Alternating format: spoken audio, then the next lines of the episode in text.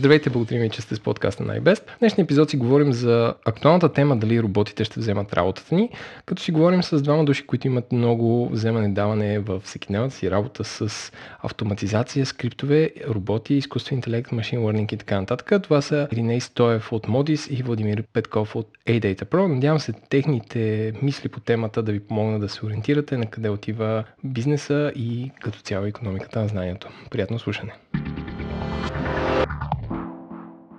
За трета поредна година iBest и Софийски университет Свети Климент Охридски ще реализират съвместна магистърска програма аутсорсинг проекти и компании. Тя ще е двусеместриална, като формата на обучение ще бъде редовна, а занятията ще се провеждат от 18 до 21 часа и през уикенда, което прави удобна за работещи хора.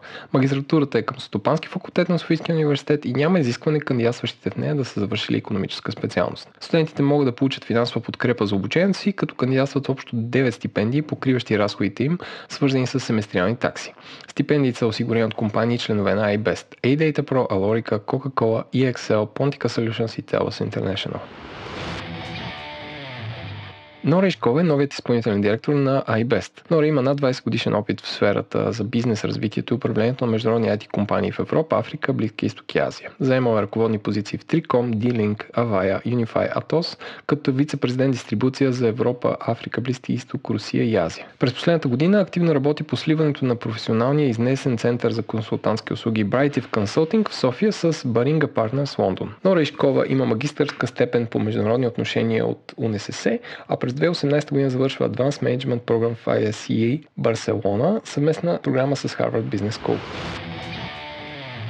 Software Holding AG, водещ световен доставчик на цялостни софтуерни и облачни технологични решения, обяви днес придобиването на Helic Cloud, базирана в Обединеното кралство компания с статут на премиер консултинг партнер на платформата за облачни услуги Amazon Web Services или AWS. Чрез това придобиване Software One разширява и укрепва капацитета си в AWS в Европа, Близки изток и Африка, като към тях се присъединява екип от квалифицирани експерти с AWS с значителни възможности за изпълнение на проекти и управлявани услуги. Здравейте, първи ни гост в а, подкаста на iBest е Ириней Стоев, който ще оставя сам да се представи от към фирмата, която работи, а именно Modis. И както обявихме по-рано, днешната тема е ще вземат ли роботите работата ни, когато си говорим за автоматизация, изкуствен интелект и пренаписването на голяма част от бизнес процеси и софтуер, така че да е в а, услуга на бизнеса. А, Ириней, може ли се представиш? Да, разбира се. Здравейте. Аз казвам Ириней Стоев. Към момента заемам должността ръководител отдел автоматизация и иновация в Модис България и работя в фирмата от около 13 години. Горе-долу целият ми стаж е минал в Модис България. В последните 4 години ръководя отдела, който се стреми да автоматизира а, бизнес процеси и внедрява автоматизация и иновация в а, всички бизнес линии на Модис България. А колко души сте, ако не е тайна? А, екипът а, в момента наброява 11 човека то в екипа имаме разнородност от а, позиции. Имаме програмисти, които се занимават с автоматизиране на процеси. Също така имаме екип, който анализира данни. Имаме и хора, които се занимават с а, малко по-напреднали модели за анализиране на данни, така наречени Advanced Analytics, Machine Learning и така нататък. Предварителният разговор, който имахме с теб, ти разказа за как се, нали, как се е формирал вашия екип. А, може ли да кажеш а, нали, съвсем накратко за това и как според тебе е най-естественият начин в една фирма да се роди ам, идеята за автоматизация, за внедряването на такава, за създаването на такъв екип или за извикването на доставчик, който да приложи този процес, бих казал? Да, доста интересен въпрос. Ами, нашият екип се зароди преди около 4 години, като за един от съществуващите клиенти на Модис България, а, тогава се а, започна анализ на съществуващи процеси. А, и аз като оперативен менеджер в този екип а, трябваше да участвам в работни срещи, в които да целим да автоматизираме процеси вътре в а, един от големите корпоративни клиенти. Тогава а, а, бяха поканени разработчици отвън, не от България, и ние единствено и само трябваше да дадем идеите за тези процеси и оттатък да кооперираме с а, нашите партньори, които са глобални за автоматизирането на процесите. Ние свършихме естествено нашата работа по анализ на процеси, дадахме идеи за евентуално какво може да бъде автоматизирано, но в последствие, когато дадахме заданието на разработчиците, които бяха извън България, след трудно кооперирането между нас, а, според а, нас в София се забави имплементирането на автоматизираните процеси и съответно ние преценихме, че можем да изземем и разработването при нас и сформирахме един много малък екип, който се състоеше между от двама човека. Хора, които имаха афинитет към RPA технологията и бяха обучени предварително да се занимават с нея. Започнахме в свободното си време да работим за автоматизиране и подобряване на процесите в компанията. И така се роди първият автоматизиран процес за един от нашите големи корпоративни клиенти. Беше сравнително голяма автоматизация към онзи ден и с автоматизирането на това а, малко процесче спестихме работа за 5 човека. И тъй като имплементацията имаше голям отзвук а, към, към онзи ден, а, ние бяхме поканени да сформираме екип за автоматизация и иновация, да а, продължим да автоматизираме в повечето партньори на Модис България. И така се зароди нашият екип преди 4 години от двама човека, 11 човека към днешна дата и с а, доста така постигнато резултати, като над 100 автоматизирани процеси за 4 години, в а, хора спестени около 30 човека. И с тези автоматизирани процеси естествено идват всички плюсове на ARP технологията, а именно бърза възвръщаемост на доходите, повече доволни клиенти, много бързо доставяне на услуги, защото роботите работят много бързо, не взимат почивка и не взимат обедни почивки, работят а, и през нощта. А, така че вече 4 години продължаваме така наречения процес по автоматизация. А предполагам под RPA имаш предвид uh, Robot Process Automation или Robotic Process Automation или е друг uh, термин? Точно, да. Добре. RPA стои за Robotics Process Automation. Добре, ако трябва да дадеш определение като за едно 7 годишно дете, какво, как би определил автоматизиран процес? Ами, всеки един процес, който има, който следва определена логика, т.е. можем да разпишем с а, определено дърво с да или не. И можем да определим определени правила, как се случват нещата вътре в него, е подходящ за автоматизация. Тоест, ние в Модис България се стремим да автоматизираме всичко, което има ам, нисък процент на изключение, т.е. ние може да дефинираме определени правила за това как един човек извършва процеса. И второто нещо, което гледаме основно е естествено да, имат, а, да има голям обем от работа на дневна база. Един подобен процес, който можем да му дефинираме правилата, е много лесен за автоматизация и естествено от там нататък идват всичките ползи след като бъде автоматизиран. Така че това е съвета ми към всеки, който иска да провери дали а, част от работата му може да бъде автоматизирана. Ако той може да даде точни правила за това как прави съответното нещо, тогава и RPA софтуерът може да го автоматизира. Преди това ти говори за колко човека са спестени а, в ваши опити и в вашата фирма и проекти. А може ли да дадеш кост сейвинга на един или няколко процеси? Аз знам, че от процес до процес има разлика, но как собствениците на бизнес могат да разберат дали това е за тях а, и дали да тръгнат на там да, да се занимават с RPA и така нататък? Възвръщаемостта на първоначалната инвестиция при имплементиране на автоматизирани процеси е изключително а, бърза и добра. В общия случай, когато автоматизираме процеси и сме автоматизирали един средно голям процес, от средно голям процес имам предвид, кажем процес, който има между 100 и 200 дигитални транзакции на месец. Средно време на една дигитална транзакция, да кажем около 5-6 минути. Това е една задача, която един човек върши на ден а, за около 5-6 минути било то независимо каква. Да копира информация между различни бази данни, да сваля информация от различни софтове и да я систематизира и да изпраща по мейл на някой, за да бъде информиран той за нещо. Един подобен процес има изключително бърза възвръщаемост на първоначалната инвестиция. Ние се стремим да имплементираме всички автоматизирани процеси в рамките на 5 седмици, което означава, че една голяма корпорация, която иска да автоматизира от идеята за какъв процес иска да автоматизира до имплементирането на самия робот и пускането на този робот в продукционна среда отнемат среща средно между 4 и 5 седмици. И съответно работата, която се е вършила от този робот, освобождава човека да върши а, по-ценни дейности за него, а не тези, а, които са били малко роботски в началото. И един такъв робот има възвръщаемост на първоначалната инвестиция срещу между трети и пети месец, което за първоначална инвестиция в дигитална иновация е изключително бързо. Третия, петия, шестия месец се възвръщат парите, но още от първия месец, когато се пусне робота в продукционна среда, се вижда как той започва да освобождава ресурси, защото той започва да върши същите действия, които хората са вършили първоначално и съответно хората имат време да се занимават с дейности, които имат по-висока стоеност и за компанията, и за тях. А добре, а какъв е, не знам, защото както си говорим, не, това е процес. Ти не можеш да пуснеш един робот и той да оправи нещо за винаги. Какви разходи за поддръжка и за промяна трябва да предвидят бизнесите за имплементацията на един автоматичен процес, защото той бизнеса се променя, дали ще нови счетоводни неща се налагат с какъв флоу и така нататък. Не знам, като процент от първоначалната инвестиция, хората да предвидят за поддръжка, можеш ли да направиш някаква, някаква сметка?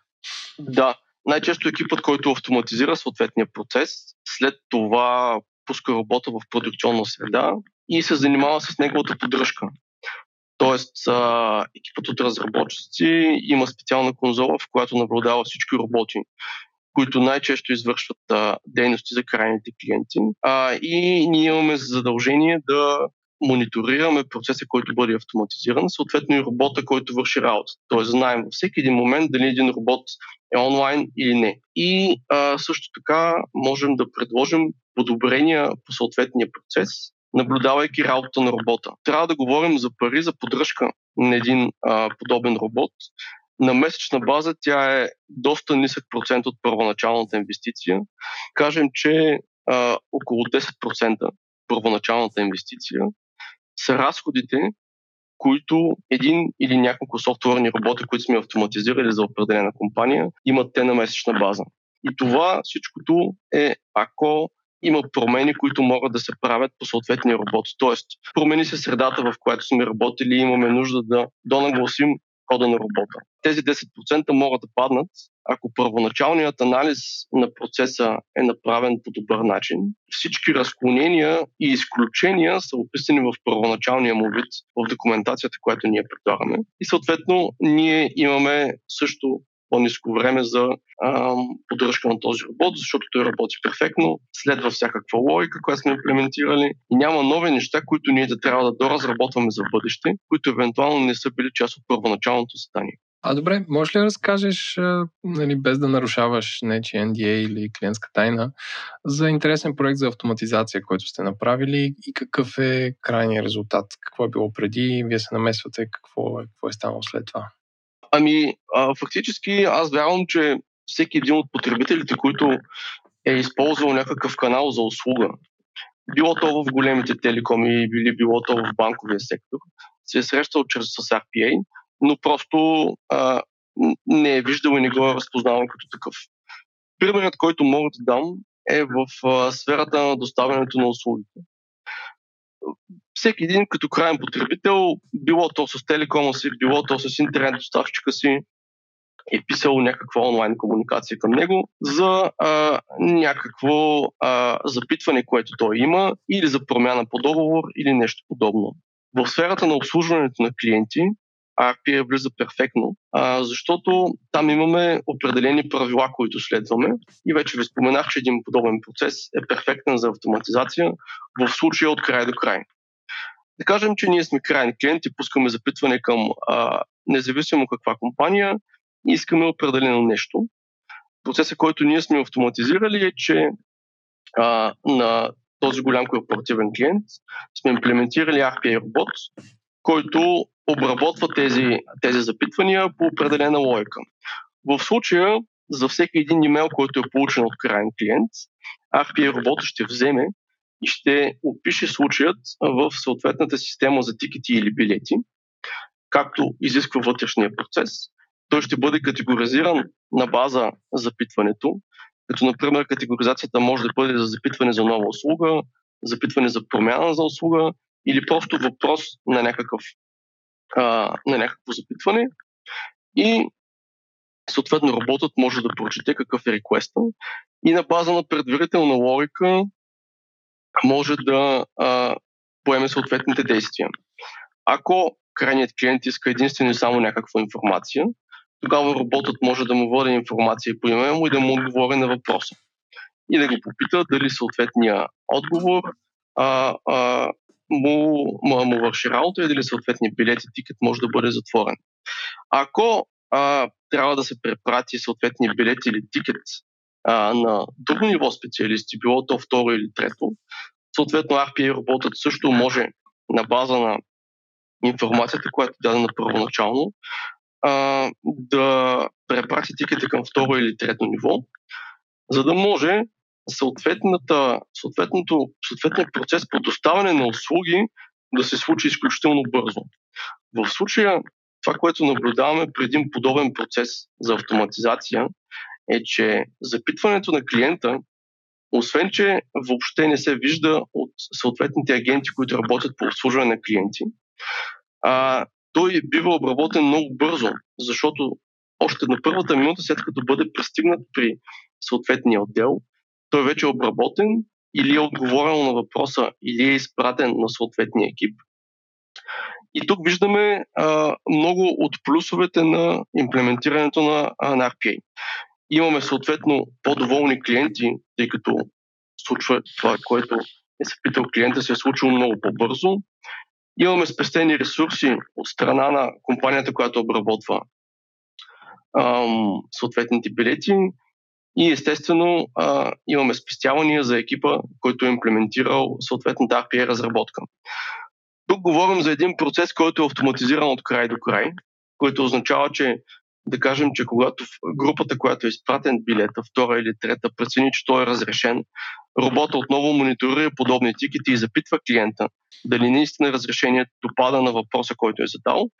И оттам нататък съответният билет може да бъде затворен.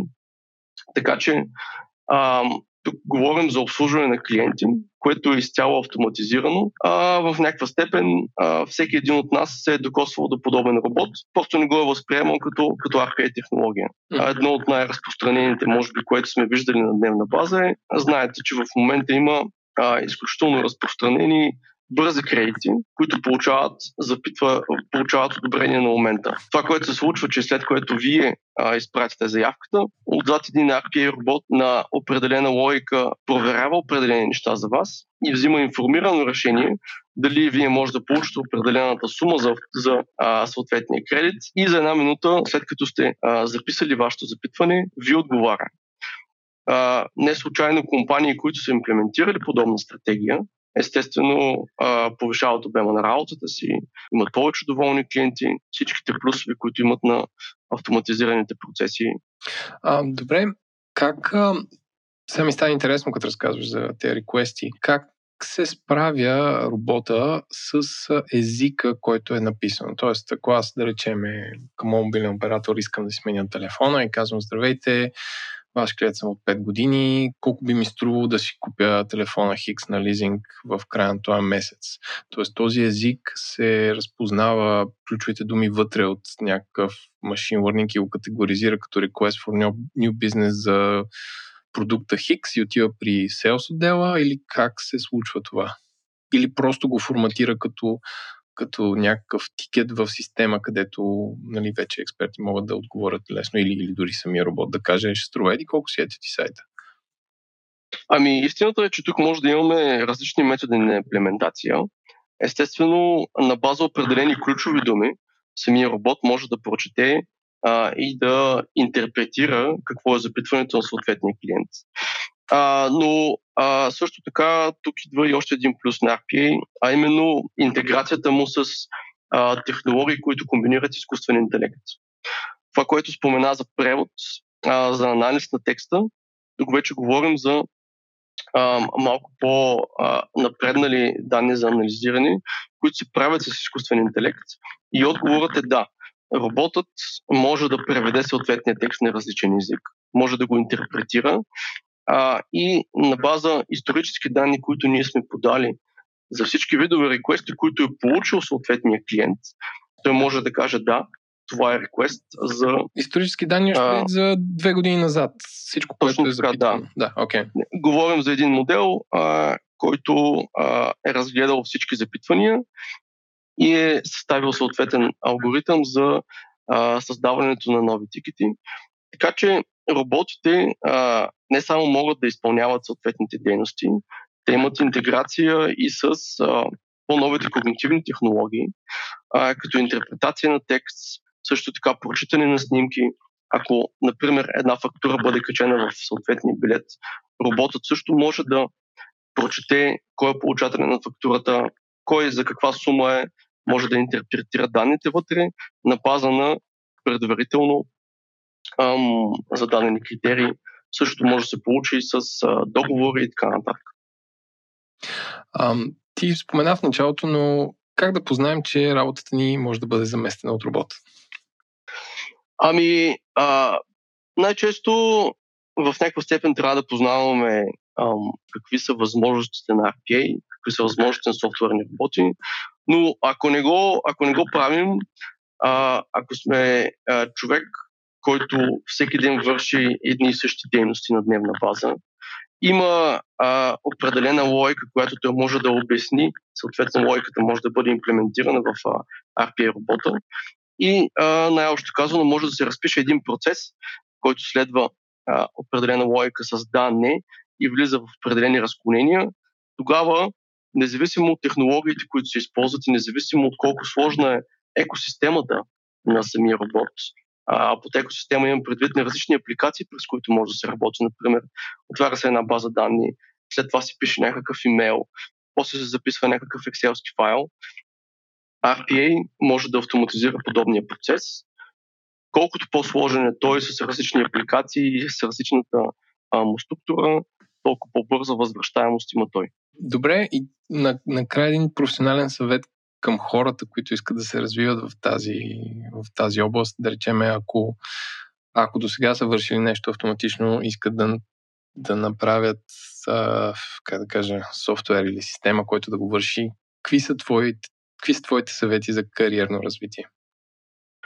Ами, а, смятам, че всеки, който иска да се занимава с RPA а, технологията, трябва да започне а, да го прави, защото а, да разработваш софтуерни роботи не изисква а, кой знае какви познания по програмиране и не изисква а, кой знае колко напреднали познания по алгоритми или подобни неща. Всеки един човек, а, който има логическа мисъл, може да започне да се занимава с автоматизиране на процеси, защото се използват така наречените RPA платформи, които са изключително интуитивни и а, могат а, да помогнат на хората да се развиват в областта. Смятам, че най-добрият начин, ако една корпорация иска да започне да а, разработва подобни неща, е първоначално да започне с а, малки проекти, които имат а, много, бързи, а, много бързи имплементации, за да могат хората да видят реално плюса от RPA, както ние направихме преди 4 години. А, след това а, най-лесно е човек първо да започне да се занимава сам и естествено да има ментор, който да му помага в случая. И а, програмата, а, която според мен най-много дава а, така плюсове в областта, така наречената RPA програма, RPA шампиони или малко по-известно като Citizen Development. Всяка една голяма корпорация, която иска да имплементира RPA, дава възможност на своите хора да се докоснат от технологията, като единствено и само им дава насоки за това ам, в какво направление да учат, по колко време да прекарват на седмица. И в а, края на едно подобно пътешествие, една голяма корпорация може да има хора във всеки един отдел, който не заема позиция по разработване на автоматизирани процеси, но има хора, които познават RPA технологията и могат да автоматизират малки процеси. И така може да има а, една общност от а, RPA шампиони, им казваме ние, които на дневна база, освен че автоматизират, дават и идеи към по-големия екип за автоматизация и иновация. И така фактически се билдва а, според мен културата за започване за автоматизиране на процесите. Ами супер. Това беше доста полезна насока, както за собствените на компании, така и за хората, които искат да се развият в тази посока. Така че благодаря ти и аз съм сигурен, че роботите няма да вземат твоята работа и се надявам да си говорим пак скоро. И аз благодаря.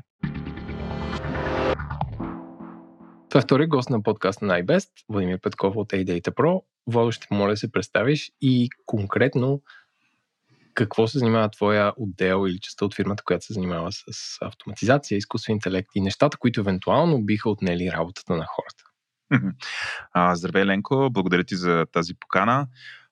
За вашите слушатели, аз съм Владимир Петков. В момента съм главен технически директор на A-Data Pro и също така съм управител на компанията Identrix.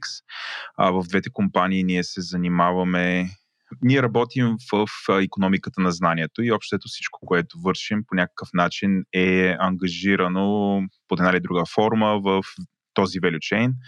А, като а, това, което ние вършим, грубо казано, а, агрегираме милиони документи от а, отворени източници на информация.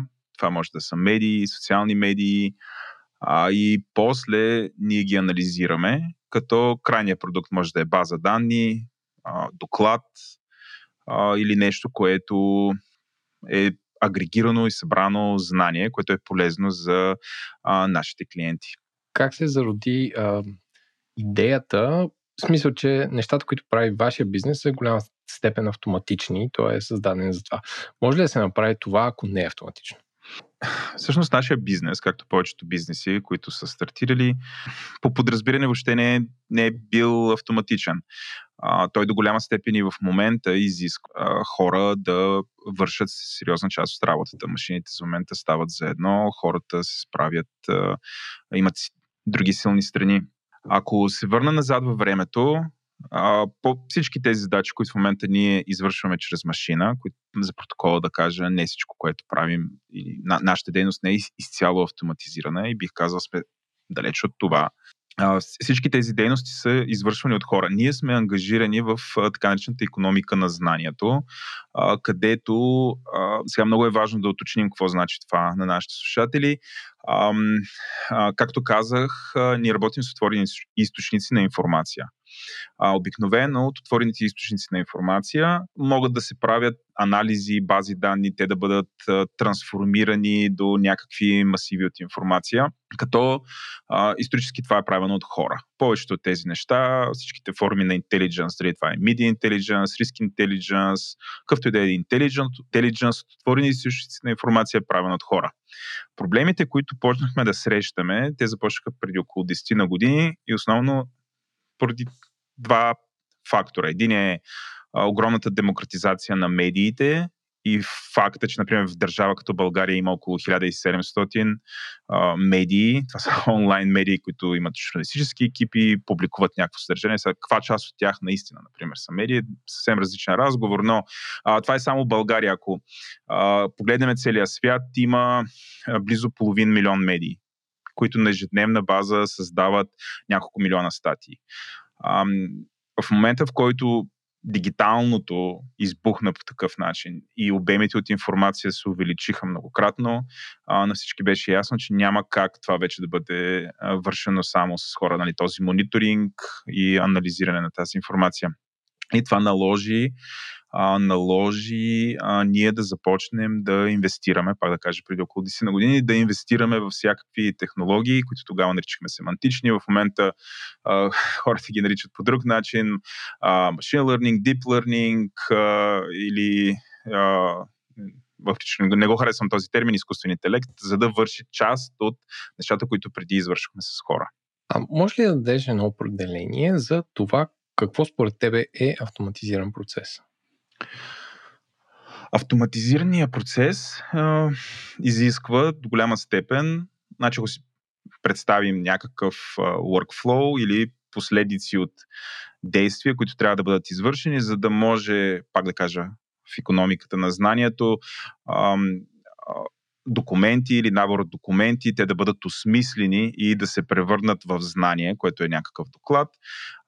обикновено тези документи има някакъв много конкретен workflow, при който те трябва да бъдат обработени класическото нещо е, те трябва да бъдат прочетени от хора, разбрани, обикновено към тях да се добави някаква метаинформация. Метаинформация наричаме, примерно, се разпознае език, да се кажат а, кои са темите вътре, да се каже какъв е сантимента. Такъв тип неща, които по принцип исторически хората са доста по-добри от машините, защото машините въобще не са обучени за такъв тип неща и въобще не са готови да правят такава работа. анализа изисква тези огромни обеми от информация да бъдат автоматизирани.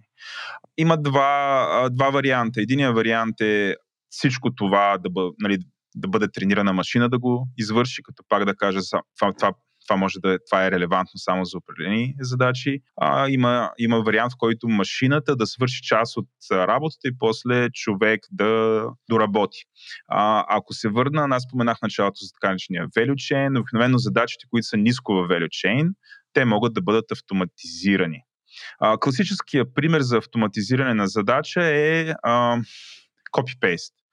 А, например, за да анализираш нещо, машината трябва да отиде до някой сайт, да го вземе и да ти го достави и го съхрани в база данни преди такива неща ги правиха хора. Ако си представиш, а, като хората едно време да са били такива ловци и събирачи, Нали? По същия начин и в нашата индустрия. Тя като стартира, а, хората бяха ловци и събирачи. Например, ако трябва да анализират социалните медии, влизат примерно, в някакъв форум, пишат това, което им трябва в търсачката, излизат някакви документи, те ги четат, пък после ги копират, някъде си ги запазват, нали, анализират и така нататък. А в момента задачата, която е а, свързана с мониторинг, е автоматизирана почти на 100%. Тоест да се отиде в една медия, да се добавят, да се доставят а, нейните, а, това, което тя пише, да се филтрира това знание, също и филтрите са много добри. Това е автоматизирано. Но това е общо еленко задача ниско в величена. Иди донеси вече, когато трябва да бъде осмислена тази информация, тук става сложно. А, много зависи а, в, в нашия конкретен случай клиентите какво искат от нас. Ако искат да договаряме на прости въпроси, колкото по-прости са въпросите и са повтяраеми, а, толкова по-висок е шанса ние да можем с много примери да обучим някаква машина да свърши част тая задача, която нас ни е нужна и така, а, да кажем, да направим едно много, много, много по-висока продуктивност, отколкото ако това го вършим с хора. Нещо, което е изключително важно в нашия бизнес, защото той е изключително конкурентен. Има най-различни играчи, а ние сме на глобалния пазар, така че ако не автоматизираме общо взето, този бизнес да, го, да сме го изгубили. И това нас, а, а, меко казано, ни стимулира ние постоянно да иновираме. Колкото по-високо вървим в value chain, толкова по-трудно се а, автоматизират каквото и е в него. Обикновено това са много сложни задачи, които изискват аналитично мислене, които изискват асоциативно мислене, които изискват хората да имат а, супер много познания в конкретни домейни. А, също така а, е важно да уточним, че машините супер много често грешат, когато има ирония, сарказъм. Нали, те все още не. Той хората грешат да ги разпознаят често в социалните медии. А, така че а, а, а, това за нас е автоматизиран процес. А, добре, ти каза, че вашия бизнес зависи от а, автоматизацията. Предполагам много такива high-level бизнеси. Така, но може ли оцениш кост-сейвинга на един или няколко автоматизирани процеса за един бизнес? Аз с предния си гост си говорихме, че и, и, и той е, така да се каже, предположи а, сравнително добре, че при въвеждане на един автомат, автоматизиран процес, той може да се изплати на нещо порядъка от 5 до 6 месеца, което е добра, добра, добър ъгъл. Нали, ти можеш ли да направиш някаква такава, такава оценка? Нали? Сега, примерно, менеджер трябва да вземе решение, сега това да го автоматизирам ли? Какво значи това? Ще има ли грешки? Колко ще струва? Колко ще струва да се продържа? продържа? Какво, ако бизнеса ми се промени? Станаха много въпроси, но да, мисля, да, че да. ме разбра. Разбрахте. Ами, а, а, а, големият въпрос е какво да автоматизираме, кога си струва да автоматизираме. А, има, има за, задачи. По принцип аз се занимавам с тази стратегия. Обикновено, когато видим някакъв проект, имаме някакъв проект, аз създавам стратегията може ли да се автоматизира, какво може да се автоматизира от него. И това, което ам, аз обикновено търся е а, сравнително голям екип, който голям екип разбира и примерно 10 на човека, които на ежедневна база да извършват е, да кажем, една точно конкретна работа.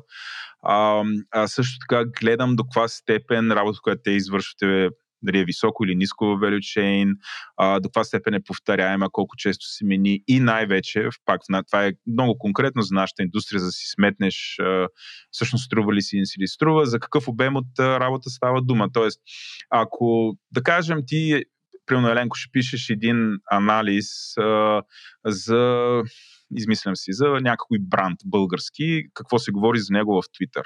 Обаче за този бранд на ежедневна база има 15 споменавания абсолютно не си струва да правиш каквато е до автоматизация там. Със сигурност човек ще се справи с по-високо качество, по-бързо, ще стартира по-бързо и така. Обаче, ако трябва ти или твоята фирма да оцени а, или да каже какво се говори, например, в Twitter на тема fat loss на английски язик, което съвсем спокойно на ежедневна база е между 250 хиляди и половин милион твита, които съдържат тази тема, което е огромна информация. Тогава вече си струва да го автоматизираш, защото в противен случай ти реално не можеш да го направиш с хора. Дори да се опиташ да го направиш, просто цената ще е убийствена. А, може да работиш с представителни извадки, което обаче се съвсем различна бира. Така че ако се върнем на, на, на въпроса колко бързо се избива инвестицията, инвестицията обикновено а, наистина избива се за няколко месеца, ако имаш успех.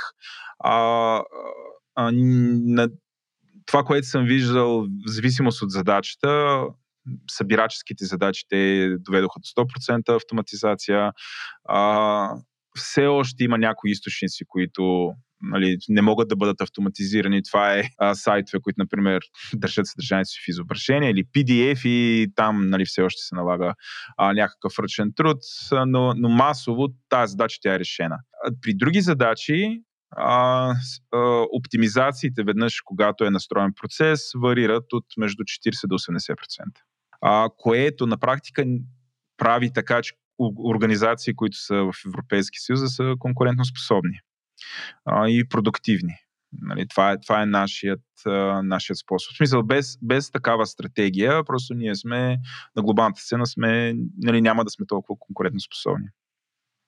Добре, а можеш ли да разкажеш за един интересен проект за автоматизация и какъв е крайният резултат? Разбира се, без да нарушаваш Non-Disclosure Agreement или да. някакви супер фирмени тайни. Да. В нашата индустрия има един вид задача, който се казва създаване на резюме. Резюмето е преразказ без разсъждение на новина. Това е изключително важно за всеки, който е в бизнеса с така наречения Media Intelligence, в който а, част от продуктите, които са свързани, са ежедневни. Понякога има, има клиенти, които получават такъв вид продукт в рам, по няколко пъти на ден.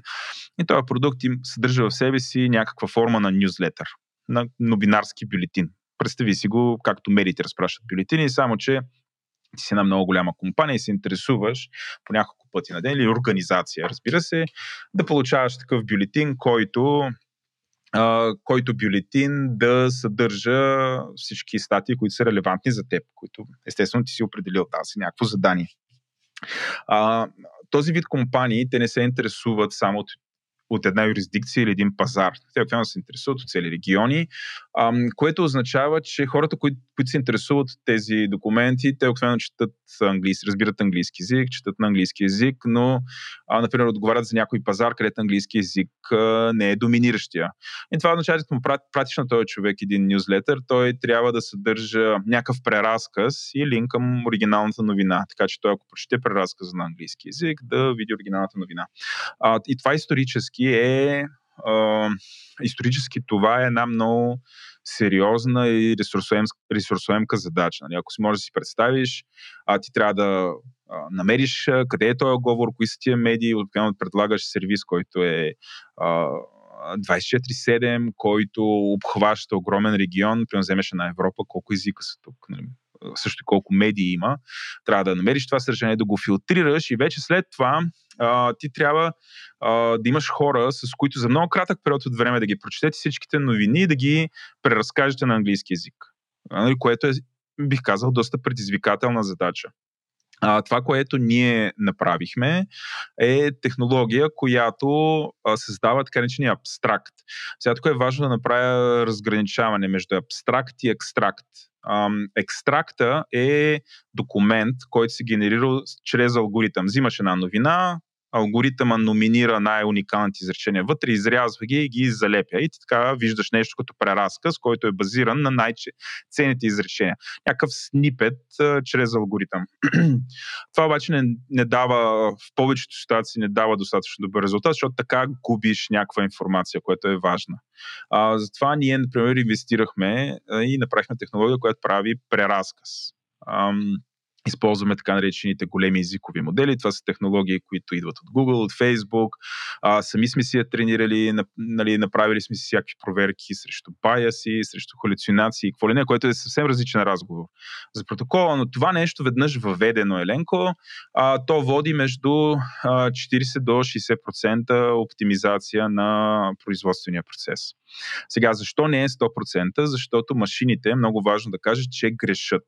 А, машините за разлика от хората, не успяват. Те са по-производителни, но имат а, а, справят се с 85% качество, 90% качество, но винаги има място за грешка. И затова а, ние в нашия процес а, винаги, а, винаги използваме хора за голяма част от задачите, които да наблюдават а, какво вършат машините а, наричаме това нещо human, Humans in the Loop Machine Learning. Тоест, имаш машина, тя се учи от хората, но хората наблюдават и контролират това, което прави машината, така че крайният резултат да е задоволителен и, и за хората, и за клиентите, разбира се, и за нас като бизнес.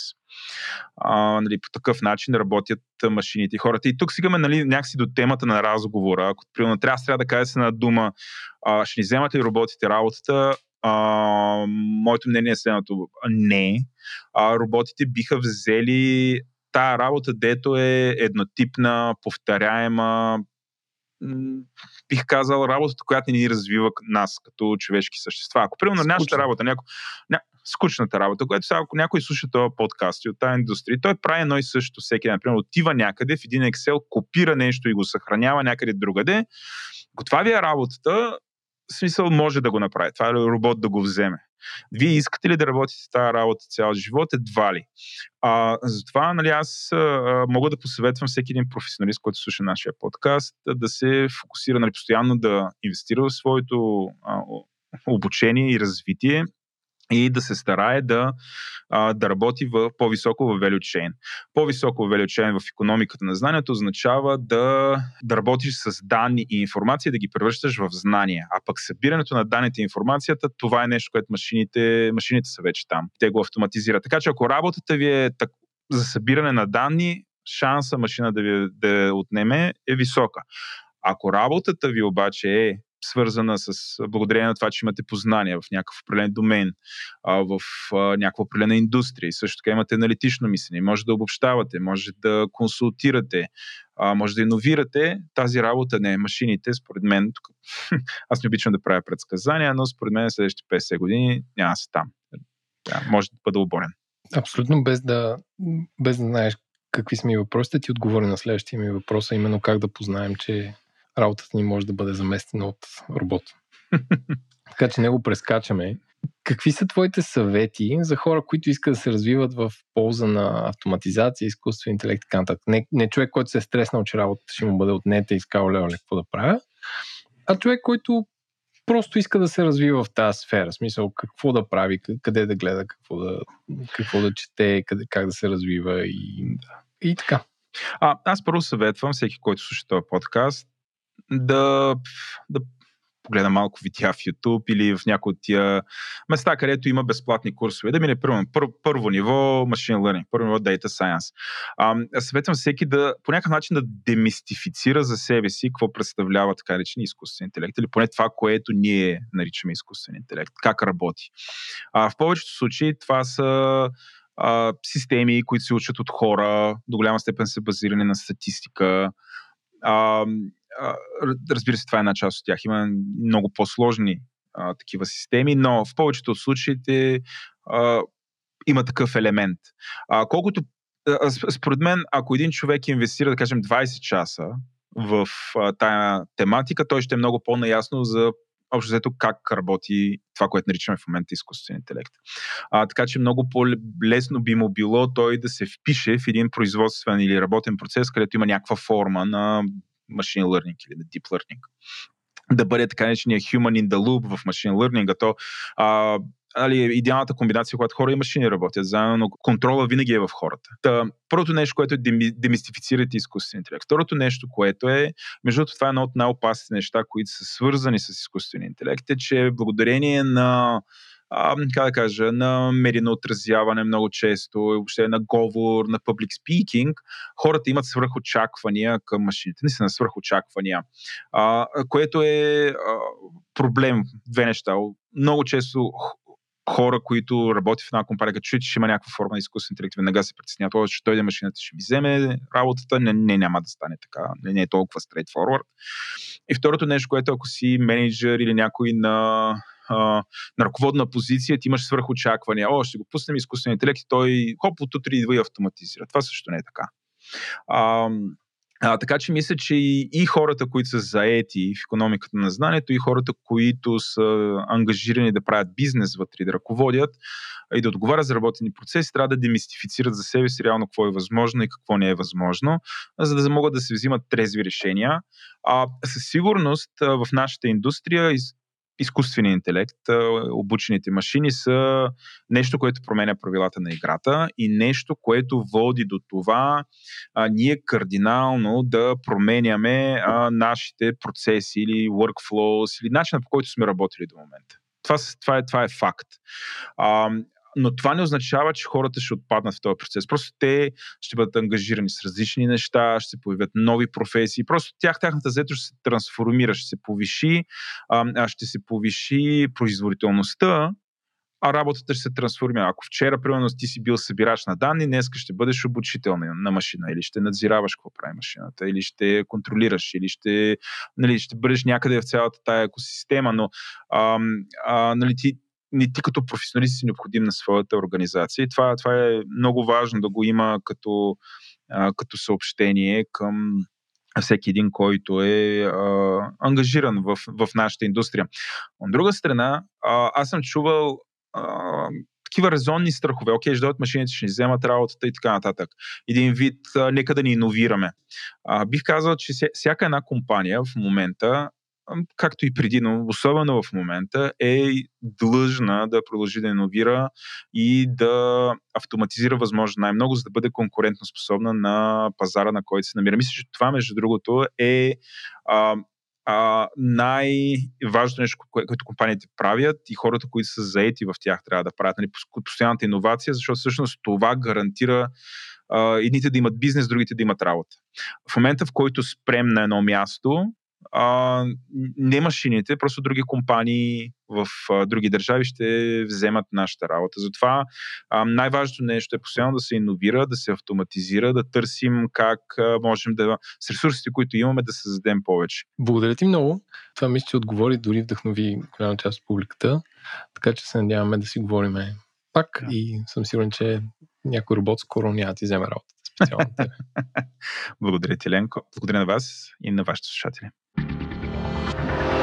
Това беше всичко от нас. Ако този подкаст ви е харесал, оставете позитивно ревю в Apple, Google, Spotify или където получавате вашите подкасти. И също така препоръчваме да слушате през приложение, а не през а, сайта.